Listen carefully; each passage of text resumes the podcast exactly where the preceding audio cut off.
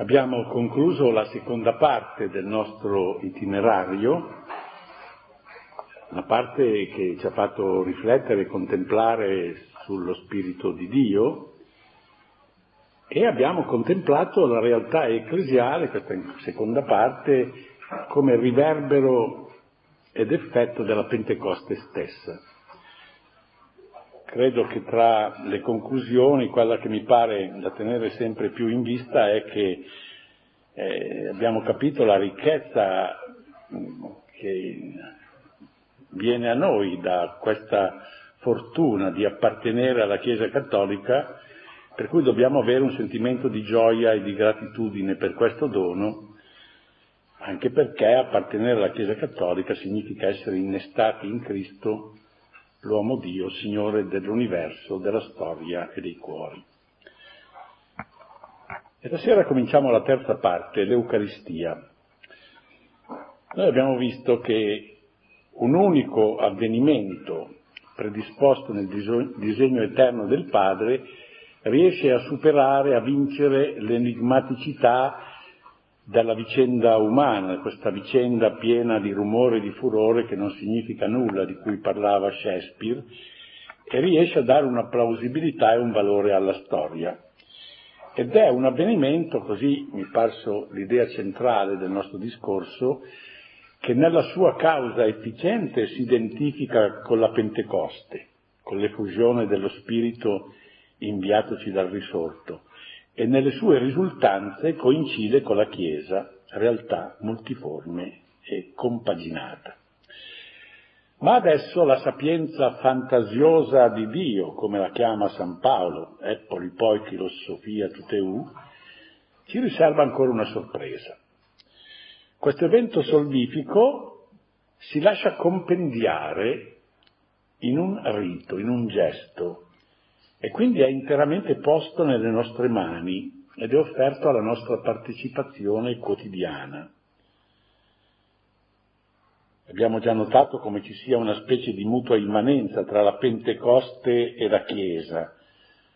Adesso scopriamo che c'è anche una specie di mutua immanenza tra la Chiesa e il sacramento del corpo dato e del sangue versato. E si comprende allora come l'Eucaristia abbia natura di totalità, di sintesi. Nell'Eucaristia c'è l'intera storia di salvezza. Tutto ciò che è stato compiuto per noi, prima di noi, soprattutto il sacrificio rinnovatore di Gesù, la sua morte, la sua risurrezione, l'ingresso nel santuario celeste, nell'Eucaristia è oggettivamente ricordato e realmente ripresentato sotto i veri significanti dell'atto sacramentale. È tutto ciò che il Padre prepara per i suoi figli nell'avvenire di gioia, di potenza, di gloria che è proprio del regno svelato di Dio, nell'Eucaristia ci è sostanziosamente anticipato, anticipato non solo soggettivamente dall'intensità della nostra attesa, della nostra speranza, ma anche nel dono che ci è fatto del Signore dei secoli, glorioso e glorificante, ritornando vivo e attivo in mezzo a noi. Abbiamo già la presenza di Cristo, che sarà, direi, la presenza che riempirà l'eternità di gloria. E anche quanto è già in opera dell'eterno progetto del Padre, tutto quello che è la sostanza della vita ecclesiale nell'Eucaristia, eh, direi, si presenta come la sostanza anche dell'Eucaristia stessa. Quindi in una parola, l'Eucaristia è l'intera storia di salvezza perché c'è tutto il passato che viene ripresentato, tutto il futuro che viene atteso ma anche anticipato, è tutto il presente della storia di salvezza. Questa è l'Eucaristia e questa è anche la Chiesa in sostanza, perché c'è questa compenetrazione mutua. Il mistero della Chiesa si risolve nel mistero dell'Eucaristia e il mistero dell'Eucaristia è già in qualche modo la somma di tutto il mistero della Chiesa. Allora per questa nostra terza parte noi proponiamo questo itinerario distinto in tre momenti. In un primo capitolo, secondo la nostra metodologia consueta, ci mettiamo in ascolto della parola di Dio, di quello che emerge dalle pagine del Nuovo Testamento. Bisogna sempre mettersi in ascolto, non subito parlare noi, prima ascoltare, no? Nel secondo capitolo daremo qualche spazio agli approfondimenti teologici di questi dati che abbiamo raccolto dalla parola di Dio e infine nel terzo capitolo cercheremo di comprendere al meglio quali siano gli irradiamenti vitali dell'Eucaristia nella nostra vicenda di uomini pellegrini nella storia. Capitolo primo, all'origine del rito eucaristico. Però prima di entrare nel merito, eh, credo che sia giusto fare un'osservazione preliminare. Noi non abbiamo notizia dal punto di vista storico di una qualunque aggregazione cristiana che non abbia al centro della sua esistenza e della sua attività la celebrazione eucaristica. In ogni secolo e in ogni spazio dove c'è la Chiesa, lì c'è sempre il rito del corpo e del sangue di Cristo, custodito con fedeltà e appassionatamente onorato. Quindi non c'è neanche un caso, insomma, di una Chiesa che si presenta come tale e che non abbia questo, questo rito. Ho detto che ci mettiamo in ascolto della parola di Dio, però prima, eh, appunto dopo questa osservazione, che in, in tutti i secoli c'è sempre questo rito, eh, vediamo di anticipare la risposta a questa domanda, ma era proprio un rito uguale al nostro, non c'è stata una modifica sostanziale. Allora, come premessa, eh, al di fuori un po' del, del tema vero e proprio, propongo la lettura di una pagina della prima apologia di San Giustino. Questa pagina è databile verso il 150, badate, verso il 150 è appena 50 anni dalla morte dell'ultimo apostolo, quindi siamo proprio a ridosso dell'età apostolica. San Giustino era un filosofo che aveva ricercato tutte le filosofie che il mondo greco gli poteva offrire, non si era mai trovato appagato da nessuno finché conosce il cristianesimo e approda alla fede. Approdando alla fede, in un'epoca dove i cristiani venivano regolarmente perseguitati e uccisi, allora pensa di mettere a frutto un po' la sua capacità di esporre e indirizza all'imperatore, anzi agli imperatori, perché erano due gli Augusti insieme, Antonino Pio e Marco Aurelio, una apologia, la chiama così, anzi sono due, io cito dalla prima apologia, dove lui dice, ma voi continuate a, a, a, perseguitarci dicendo di noi delle cose strane, che siamo cannibali, perché il rito eucaristico aveva portato nei pagani questa idea, che i, cristiani erano un po' cannibali. Ma insomma, provate un po' a vedere come siamo ed espone tutto il cristianesimo, tra cui espone anche l'atto dell'Eucaristia questa è in assoluto la prima descrizione analitica della messa, di qui la sua importanza, siamo nel 150, scritto da uno che poi darà la sua vita, perché Giustino muore martire, quindi siamo proprio nel tempo dei martiri. Leggo questa pagina.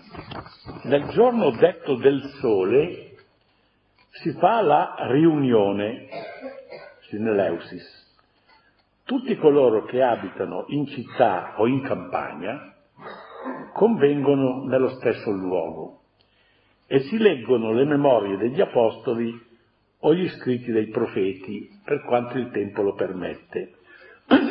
Poi, quando il lettore ha finito, colui che presiede, o oh, direi è giusto fare un'osservazione, questo testo è indirizzato a dei destinatari pagani che non sanno niente del cristianesimo, quindi anche il linguaggio non è il linguaggio tecnico, ecclesiale, è il linguaggio per farsi capire, no? Quindi lui non dice il vescovo, per esempio, dice colui che presiede, colui che presiede rivolge parole di ammonimento e di esortazioni che incitano a imitare gesta così belle. Quindi tutti insieme ci alziamo ed eleviamo preghiere. E finito di pregare, viene recato pane, vino e acqua. Allora colui che presiede pronuncia la preghiera di lode e di ringraziamento con tutto il fervore. E il popolo acclama Amen. Infine ciascuno dei presenti, a ciascuno dei presenti si distribuiscono e si partecipano gli elementi sui quali furono rese grazie, cioè gli elementi eucaristizzati, no? che è nel testo greco, mentre i medesimi sono mandati agli assenti per mezzo dei diaconi. Questo lo dice nel capitolo 65, nel capitolo seguente dice, questo cibo è da noi chiamato Eucaristia e a nessuno è lecito parteciparne, ci sono tre condizioni, guardate, sarebbe interessante fare delle applicazioni al mondo di oggi. Per poter partecipare pienamente all'Eucaristia, tre condizioni. A nessuno è lecito parteciparne se non, primo, a colui che crede essere vere le cose da noi insegnate. Secondo, è stato lavato col lavacro per la remissione dei peccati e la rigenerazione, essere battezzato. Terzo, vive come Cristo ci ha ordinato. Non si può vivere esplicitamente, pubblicamente, eccetera, contrariamente agli insegnamenti di Cristo poi pretendere di fare la comunione, no? Questo lo dice nel 150 Giustino. Abbiamo infatti appreso che questi alimenti eucaristizzati mediante la parola che viene da Lui sono la carne e il sangue di Gesù. Gli apostoli, nelle memorie da loro scritte che noi chiamiamo Evangeli, ci hanno riferito che a loro era stato così comandato. Gesù, avendo preso del pane e reso grazie, disse fate questo in memoria di me perché questo è il mio corpo. E poi va avanti a descrivere. Veramente questa pagina è ricchissima ed è, ehm, direi che dobbiamo fare alla fine faremo una, una notazione riassuntiva che noi troviamo esattamente la stessa struttura della messa.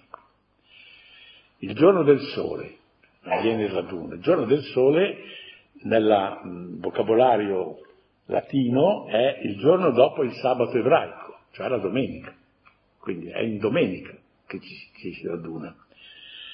La struttura del rito si compone di vari momenti che si succedono secondo un ordine accuratamente predisposto, e cioè, primo, la lettura degli scritti dei profeti e degli apostoli, secondo, l'omelia di colui che presiede, terzo, alcune implorazioni a Dio, analoga alle nostre preghiere dei fedeli, quarto, l'apporto del pane, del vino e dell'acqua, Quinto, la preghiera di lode e di ringraziamento, cioè colui che presiede pronuncia una eulogia e una eucaristia. Questa preghiera è riservata a colui che presiede. L'amen di ratifica da parte del popolo. Dopo la preghiera eucaristica c'è il grande amen, la distribuzione degli elementi eucaristizzati, come si esprime il testo originale. Come si vede, alla seconda metà del secondo secolo lo svolgimento della liturgia eucaristica è sostanzialmente identico alla pratica dei nostri giorni. Giustino ci tiene poi a dichiarare che tutto questo risale a quanto gli apostoli ci hanno tramandato come un'eredità che proviene da Cristo. Mi viene in mente che sarebbe interessante dal punto di vista pastorale anche la prima osservazione che fa Giustino, tutti coloro che abitano in città o in campagna convengono nello stesso luogo. Cioè la pastorale di questo momento non è di dare la messa da tutti gli angoli, a moltiplicare le messe all'infinito, in casa, fuori casa, nei cortili, eccetera, ma tutti devono radunarsi, sia che stiano in città, sia che stiano in campagna. Questo è un po' fondamentale per, per l'espressione dell'Eucaristia come direi la, visione della ecclesia, che è la convocazione. Adesso possiamo allora cominciare le analisi delle testimonianze della comunità apostolica, cioè degli scritti del Nuovo Testamento. E qui segue una metodologia che può essere forse un po' insolita, però ha una sua ragione anche da un punto di vista scientifico. Noi seguiremo un metodo regressivo, cioè partiamo dai dati più recenti fino ad arrivare a quelli più vicini alla matrice di Pentecoste, alla, no? Il primo episodio ci è offerto dal capitolo 27 degli Atti degli Apostoli. L'episodio è questo. È interessantissimo questo episodio. Nell'autunno dell'anno 60, eh, negli Atti degli Apostoli, e quindi è San Luca che parla, e San Luca è presente anche lui con San Paolo su questa nave. Nell'autunno dell'anno 60 una grande nave carica di 276 persone, era una nave enorme per, per l'epoca, no? Andava alla deriva da molti giorni in mezzo a una violenta tempesta.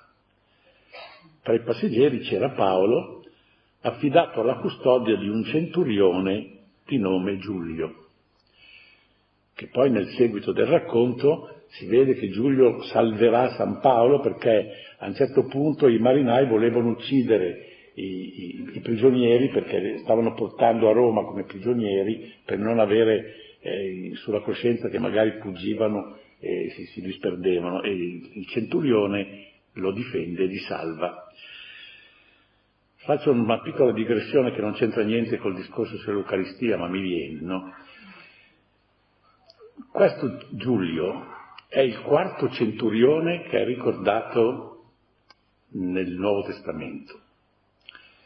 Credo che gli altri tre forse li potete trovare anche voi. Il quarto, il quarto Giulio nessuno lo trovava quando io proponevo. Dimmi quanti sono i, qua, i quattro centurioni. Il primo è quello di Cafarnao, che aveva il servo malato e che chiede a Gesù di andare a guarire, però non stare a disturbarti perché basta che dica una parola e il mio servo sarà guarito.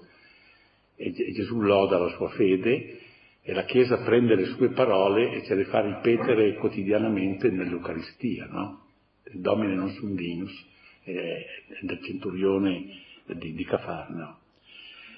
Il secondo è il centurione che comandava, il centurione potremmo essere, direi, potrebbe essere assimilato ai nostri sottufficiali, no? Supponiamo a quei marescialli di carabinieri che, che sono fermi in un posto, che diventano popolari, centrali, quello di Cafarno aveva, aveva anche pagato per la costruzione della sinagoga, no? Non, beh, il, il, il centurione che comandava la crocifissione è il primo che fa una professione di fede alla morte di Gesù, quando vede che tutto trema, che, no, che interrompe, eccetera veramente costui era il figlio di Dio.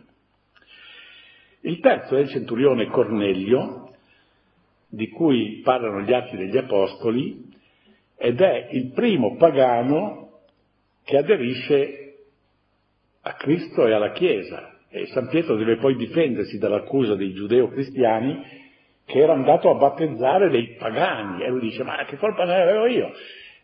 Lo Spirito Santo mi ha detto di andare e poi quando è stato là, a un certo punto, mentre parlava, è disceso lo Spirito Santo, eh, cosa, cosa volete che io mi mettessi contro lo Spirito Santo? Quindi abbiamo il primo che viene lodato dai pagani, quello di Cafarno, il primo che fa una professione di fede in Gesù, il primo che aderisce al cristianesimo, alla vita ecclesiale, è questo centurione Giulio che poi lo salva eh, no, allora è abbastanza curioso che tutti questi militari siano presentati con molto favore dal Nuovo Testamento, quindi con buona pace degli antimilitaristi che serpeggiano nella cristianità attuale, che dicono che un vero cristiano non può portare una divisa, eccetera. Il Nuovo Testamento non è di questo parere. Il Nuovo Testamento presenta tra i migliori quattro centurioni, e badate, quattro centurioni romani, quindi di un esercito occupante, no? Perché sono in buona fede questi antimilitaristi e credono di essere discepoli di Cristo e invece sono discepoli di Tolstoi, non si accorgono, ma in realtà è penetrata la, tutta la ideologia di Tolstoi no? per questa visione. Questo non c'entra niente con l'Eucaristia, ma insomma dovevo pur togliere questo, questo sassolino dalla mia scarpa. Allora, vediamo, eh, mi sono fermato sul centurione, ma eh, su quella nave veniva trasferito a Roma da Antiochia l'Apostolo Paolo, perché si era appellato a Cesare no? nel processo, siccome era un cittadino romano lui, a differenza degli altri apostoli, si era appellato a Cesare. Tanto che poi il procuratore romano dice, ma che peccato che ti sei appellato a Cesare, perché io ti avrei assolto, no? Adesso sei appellato a Cesare, devi andare a Roma a farti giudicare. E qui veniva trasportato. Sulla nave c'era anche Luca, il mare, gli atti dicono è il mare Adriatico, però il mare Adriatico per allora era un po' tutto, come dire, il Mediterraneo orientale. Comincia pensa poco la tempesta dal, dalle parti di Cipro e il naufragio finisce per approdare a Malta, quindi è un po' questa. Allora, cosa dicono gli atti? Paolo esortava tutti a prendere cibo, dicendo, oggi è il quattordicesimo giorno che passate digiuni nell'attesa senza prendere nulla. Erano 14 giorni che erano nella tempesta atterriti, hanno preso qualcosa, ma comunque erano tutti spaventati. Perciò vi esorto a prendere cibo, è necessario per la vostra salvezza. E fin qui va bene. Ciò detto, prese il pane, rese grazie a Dio, lo spezzò e cominciò a mangiare. Tutti si sentirono rianimati e anch'essi presero cibo. A prima vista sembrerebbe trattarsi di un pasto comune, preceduto dall'abituale preghiera ebraica di ringraziamento. Però una lettura attenta ci induce a una interpretazione diversa. I vocaboli usati da Luca, che è uno scrittore attentissimo, la bon arton, eucaristesen, clasas, prese il pane, fece il ringraziamento e lo spezzò, sono tipici del linguaggio eucaristico in uso nella prima comunità e la successione dei gesti descritti è identica a quella che nel Vangelo di Luca scandisce l'azione di Gesù nell'ultima cena. Preso il pane, eh, la bonarton, rese grazie, eucaristesas, eclasen lo spezzò. Allora Luca, che è uno scrittore molto attento, molto sorvegliato, non poteva non rendersi conto che comunque i suoi lettori Davanti a questa terminologia non avrebbero potuto leggere la sua pagina altrimenti che in chiave eucaristica.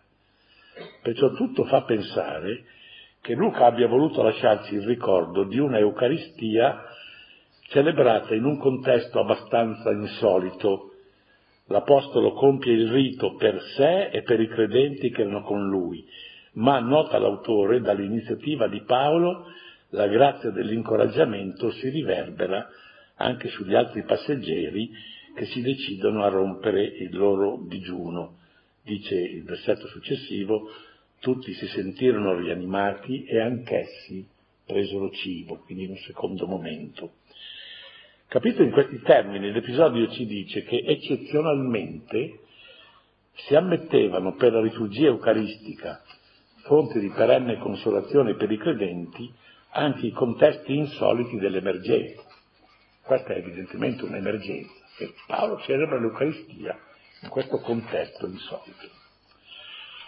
Di norma però l'Eucaristia veniva celebrata nell'agio di una dimora il più possibile ricca, il più possibile dignitosa, come ci ha attestato qualche capitolo prima, il metodo regressivo che sto seguendo, degli Atti degli Apostoli. Due anni e mezzo prima dell'avventura marina di Paolo, nella primavera del 58 c'è un altro episodio che avviene a Troade, che vede ancora l'Apostolo come protagonista e c'è ancora il narratore Luca tra i presenti, quindi testimone oculare. È il capitolo 20 degli Atti. Il primo giorno della settimana ci eravamo riuniti a spezzare il pane e Paolo conversava con loro e poiché doveva partire il giorno dopo, prolungò la conversazione fino a mezzanotte. C'era un buon numero di lampade nella stanza al piano superiore dove eravamo riuniti. Un ragazzo chiamato Eutico, che stava seduto sulla finestra, fu preso da un sonno profondo mentre Paolo continuava a conversare e sopraffatto dal sonno cadde dal terzo piano e venne raccolto morto. Paolo allora scese giù, si gettò su di lui, lo abbracciò e disse non vi turbate, è ancora in vita. Poi risalì, spezzò il pane e ne mangiò e dopo aver parlato ancora molto fino all'alba partì. Intanto avevano condotto il ragazzo vivo e si sentirono molto consolati. Facciamo qualche considerazione, perché anche questo è un testo molto ricco. Anche qui si parla di uno spezzare il pane, però l'indole rituale di questa azione è del tutto indiscutibile, non è un mangiare comune. Intanto l'azione dello spezzare il pane, classai arton, non è qualcosa di occasionale o di secondario, è la ragione stessa del radunarsi. Ci eravamo riuniti a spezzare il pane che vorrebbe dire mangiare il pane, ma questa frase nessuno la usa. Uno può dire allora ci troviamo a mangiare il tacchino di Natale, ma uno non dice allora ci troviamo a mangiare il pane, eh? Beh, no, massimo il panettone, ma non il pane. Perché? Perché lo spezzare il pane era un rito, non era più un alimento e basta. Ci eravamo radunati apposta per questo, per spezzare il pane. Da questo scopo primario della convocazione, essi non vengono distolti neppure dal caso emozionante di Eutico e dal suo miracoloso ritorno alla vita. Paolo va giù, risalì, spezzò il pane e ne mangiò, cioè va avanti perché questo era lo scopo del raduno. È molto consolante per noi che abbiamo il compito di predicare che una predica di San Paolo ha fatto cadere un ragazzo dalla finestra, quindi noi fino adesso qualcuno si addormenta, ma proprio che cadono a terra non, non, non c'è.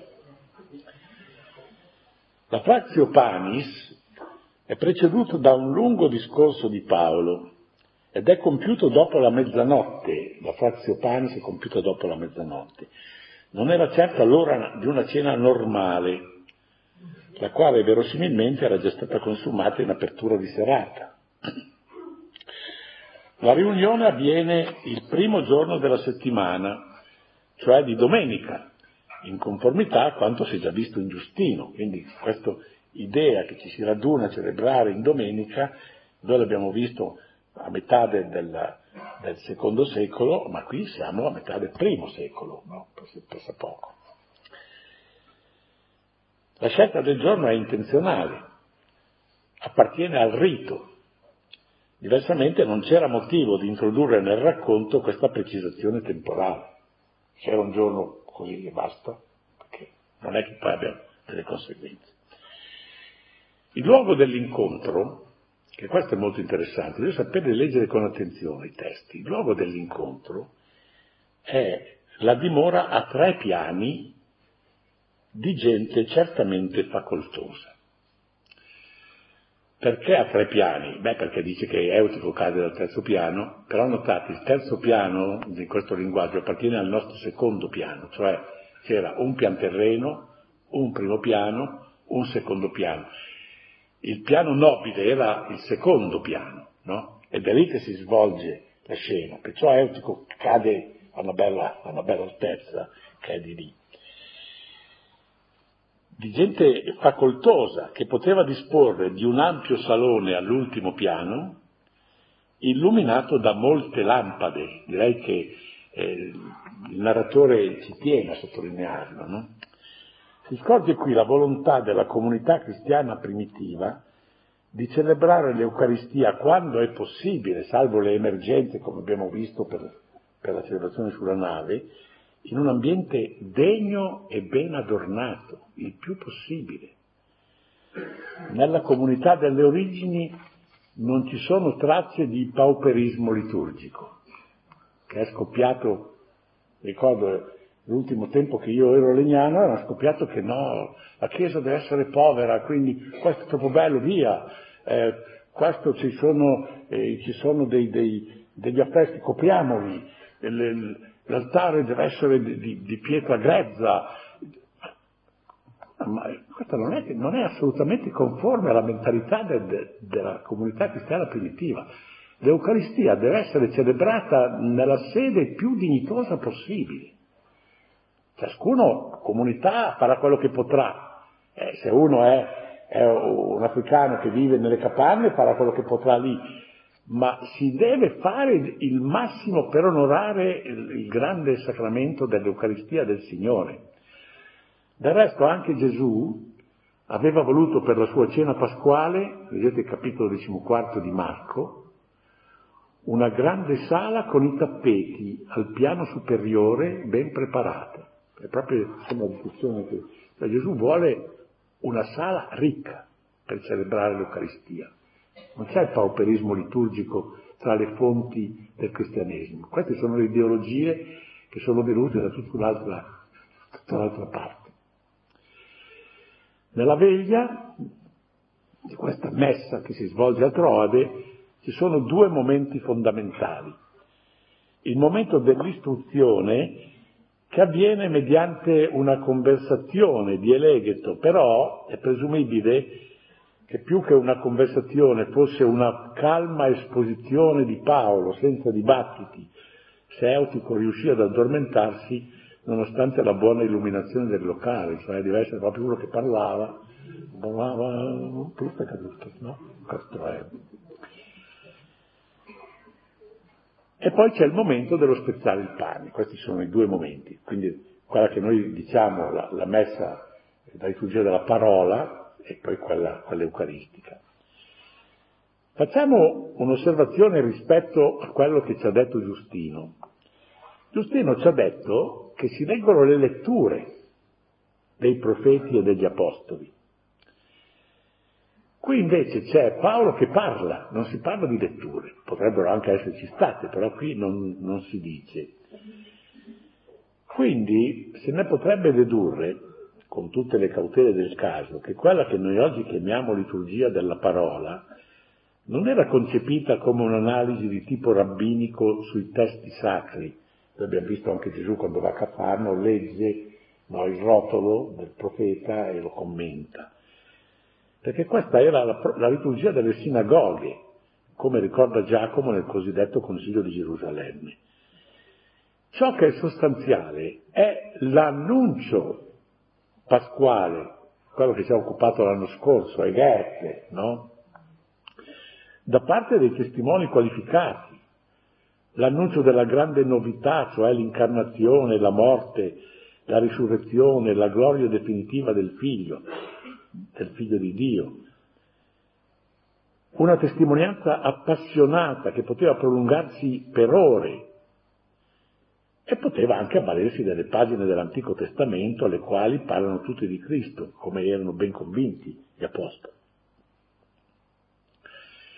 Questo al momento della comunità apostolica, quando ci sono i testimoni diretti dell'evento pasquale. Quindi loro raccontano quello che hanno visto, il Cristo risorto, la ricrocifissione, il Cristo risorto, l'ascensione. Quando gli apostoli non ci saranno più, non ci saranno più testimoni oculari di quegli eventi, allora sarà naturale ricorrere agli scritti lasciati da da loro alla Chiesa, come già è documentato in Giustino. Cioè si capisce bene l'evoluzione. Questa è ancora la, la comunità cristiana apostolica, cui ci sono i testimoni. Quell'altra è la comunità cristiana oltre all'apostolica che, è, che quindi si deve basare su, su, sugli scritti. In ogni caso, la liturgia della parola all'interno della celebrazione eucaristica non dovrà mai assumere il carattere preeminente di scuola esegetica della Bibbia. Non bisogna fare i rabbini, no?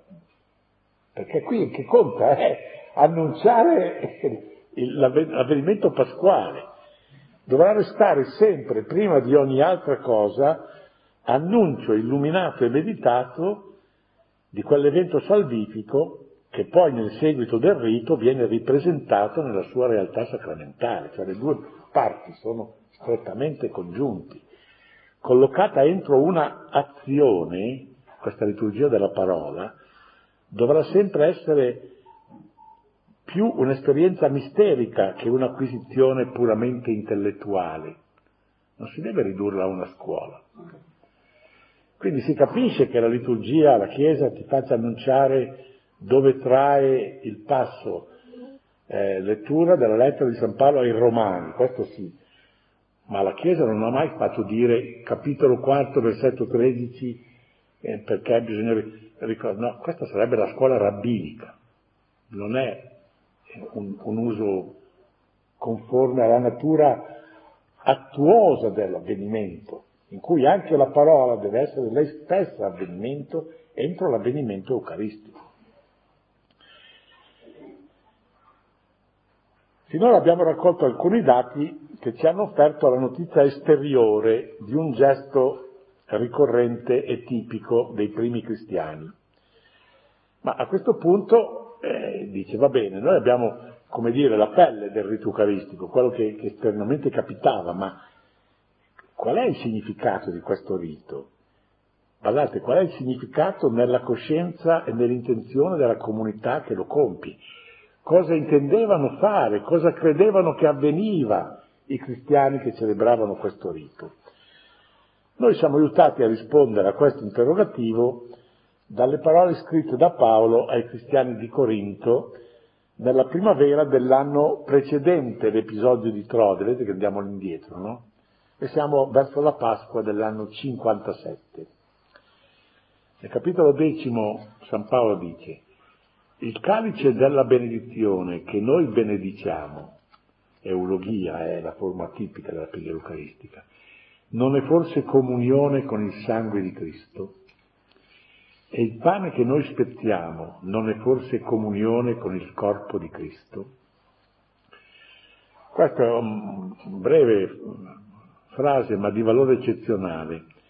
Il contesto in cui si trova è un'esortazione rivolta ai credenti perché si astengano dal prendere parte ai conviti sacrificali pagani, perché anche i pagani, i corinti venivano dal paganesimo, avevano i loro sacrifici alle divinità, uccidevano in onore della divinità e poi c'era il pasto sacro, pasto sacrificale. Allora San Paolo dice, voi cristiani non potete andare anche a mangiare ai sacrifici pagani, perché i corinti insomma tenevano un po' i piedi in due scarpe, avevano i parenti da una parte, ma sì andiamo, magari avevano fatto fare il sacrificio loro, il parentado, quindi si fa, sai, quelle, quelle piccole questioni che ci sono nella, nella vita pratica. E San Paolo dice no, no, questo non lo dovete fare. La premessa del ragionamento dell'Apostolo è questa. Secondo la comune mentalità antica, chi mangia di ciò che è stato offerto ritualmente a una divinità tutti, tutta la religione aveva questi sacrifici alla divinità, diventa solidale con la divinità stessa, cioè entra in comunione, in coinonia con la divinità stessa. Sicché cibarsi del cibo di un sacrificio pagano contraddice alla natura profonda del cristiano che è già solidale con Cristo ed è sua immagine viva. È vero che gli idoli non sono niente, ma sono strumento del demonio col quale l'uomo redento non deve avere più nulla a che fare. Tanto più che il credente, dice San Paolo, ed è quello che ci interessa, partecipa già a una coinonia, cioè a una consacrazione rituale mediante un banchetto, che ha dato proprio da quello eucaristico. Sarebbe assurdo che a questa consacrazione venisse poi giustapposta un'adesione a un culto demoniaco. Non potete bere il calice del Signore e il calice dei demoni. Non potete partecipare alla mensa del Signore e alla mensa dei demoni. Diversamente, dice più avanti, si rischia di provocare la gelosia del Signore. Noi abbiamo un Signore geloso e non vuole che abbiamo sbandarci con gli altri, no? Con gli altri idoli. Si capisce da questo discorso che per San Paolo la liturgia dello spezzare il pane, che noi abbiamo visto già presente nel, nella storia, ha una chiara natura sacrificale e istituisce un rapporto oggettivo con il sacrificio di redenzione offerto da Cristo. È una coinonia, una, una comunione, vale a dire è un diventare una cosa sola con il sangue che il Salvatore ha versato per noi e con il corpo che ha immolato per il nostro riscatto. Ed è da notare l'estremo realismo del linguaggio di Paolo. È comunione del sangue di Cristo, è comunione del corpo di Cristo. Dice è comunione, non dice significa, non dice, non dice rappresenta, non è l'immagine, è comunione. Dice è comunione. Non dice è un mezzo per entrare in comunione o è una figura, è figura di una comunione. Dice è già comunione, cioè diventa una cosa sola con Cristo, proprio attraverso questo banchetto sacrificale. Si tratta non di una mediazione simbolica, ma dell'oggetto stesso con cui si entra in comunione. I, du- I, due termini adoperati, eulogia e classis, benedizione e trazio alla frazione del pane, ci rassicurano che si tratta proprio del rito che, come vedremo, risale all'origine del cristianesimo e che Paolo suppone ben noto nella comunità dei fedeli a cui si rivolge, un rito che ha nella coscienza dei cristiani che lo celebrano una dimensione sacrificale appunto perché offre alla nostra comunione il corpo e il sangue del Signore. E così siamo arrivati praticamente, dopo essere eh, passati da, da, Roma con San Giustino, poi eh, sul mare, poi a Croade, poi a Corinto, siamo arrivati alla comunità cristiana di Gerusalemme proprio dei primi giorni. All'indomani della Pentecoste, siamo nell'anno 30, è lo stesso anno della morte di Gesù e della risurrezione, i discepoli di Gesù appaiono connotati da un comportamento che il libro degli Atti riassume con queste parole. Erano assidui nell'ascoltare l'insegnamento degli apostoli, nell'unione fraterna, nella frazione del pane, ecco che viene fuori questo termine tecnico ormai, e nelle preghiere. Come si vede sono quattro gli elementi che caratterizzano la vita della prima Chiesa, il magistero degli apostoli, che è anche la didache, non è solo, solo una, un annuncio e basta, proprio il magistero, la didache degli apostoli, la comunione, la koinonia, lo spezzare il pane, clasis tuartu, e le preghiere, proseucai. È una chiesa fervorosa, questa dei primi giorni, ci dice l'autore, tutti sono fedeli e assidui, proscarteruntes, assidui agli atti fondamentali che scandiscono l'esistenza del nuovo Israele. Gli atti fondamentali sono il Magistero degli Apostoli, che non è solo cherigma, annuncio, ma anche istruzione analitica, di da che la unione fraterna, avevano un cursore e un'anima sola, è divenuto proverbiale questa espressione degli atti, la preghiera comune che si componeva dei salmi antichi e delle nuove composizioni cristiane, delle fusioni dettate dello spirito, salmini e cantici spirituali, secondo l'elenco di capitolo quinto degli Efesini, ma, è questo che ci interessa da vicino, erano fedeli e assidui anche alla frazione del pane. Era il gesto che più di ogni altro identificava i discepoli del risorto entro il contesto israelitico, come si capisce da ciò che è detto nel capitolo secondo degli Atti. Teniamo presente che in questi giorni i discepoli di, degli apostoli eh, che, erano, che avevano aderito, avevano accolto l'annuncio pasquale, però continuavano ancora a essere ebrei praticanti, no? E quindi pregavano nel Tempio. Però questo versetto degli Atti è molto illuminante. Ogni giorno tutti insieme, omotiumadon, cioè con perfetta consonanza di sentimenti, frequentavano il Tempio e spezzavano il pane a casa. Come mai questo? Perché nel Tempio potevano associarsi agli ebrei che non erano ancora cristiani, ma l'Eucaristia era un rito che doveva essere solo da quelli che avevano accettato il Signore crocifisso e risorto, e quindi a casa. Quindi non è che questa frase, come qualcuno ha interpretato, era che la comunità cristiana voleva fare le cose intime, a ciascuno la propria casetta, no? E invece erano migliaia e migliaia, cioè, quindi no. È che non potevano mettersi con gli altri. Perché? Perché per l'Eucaristia è il rito che identifica la Chiesa. Grazie.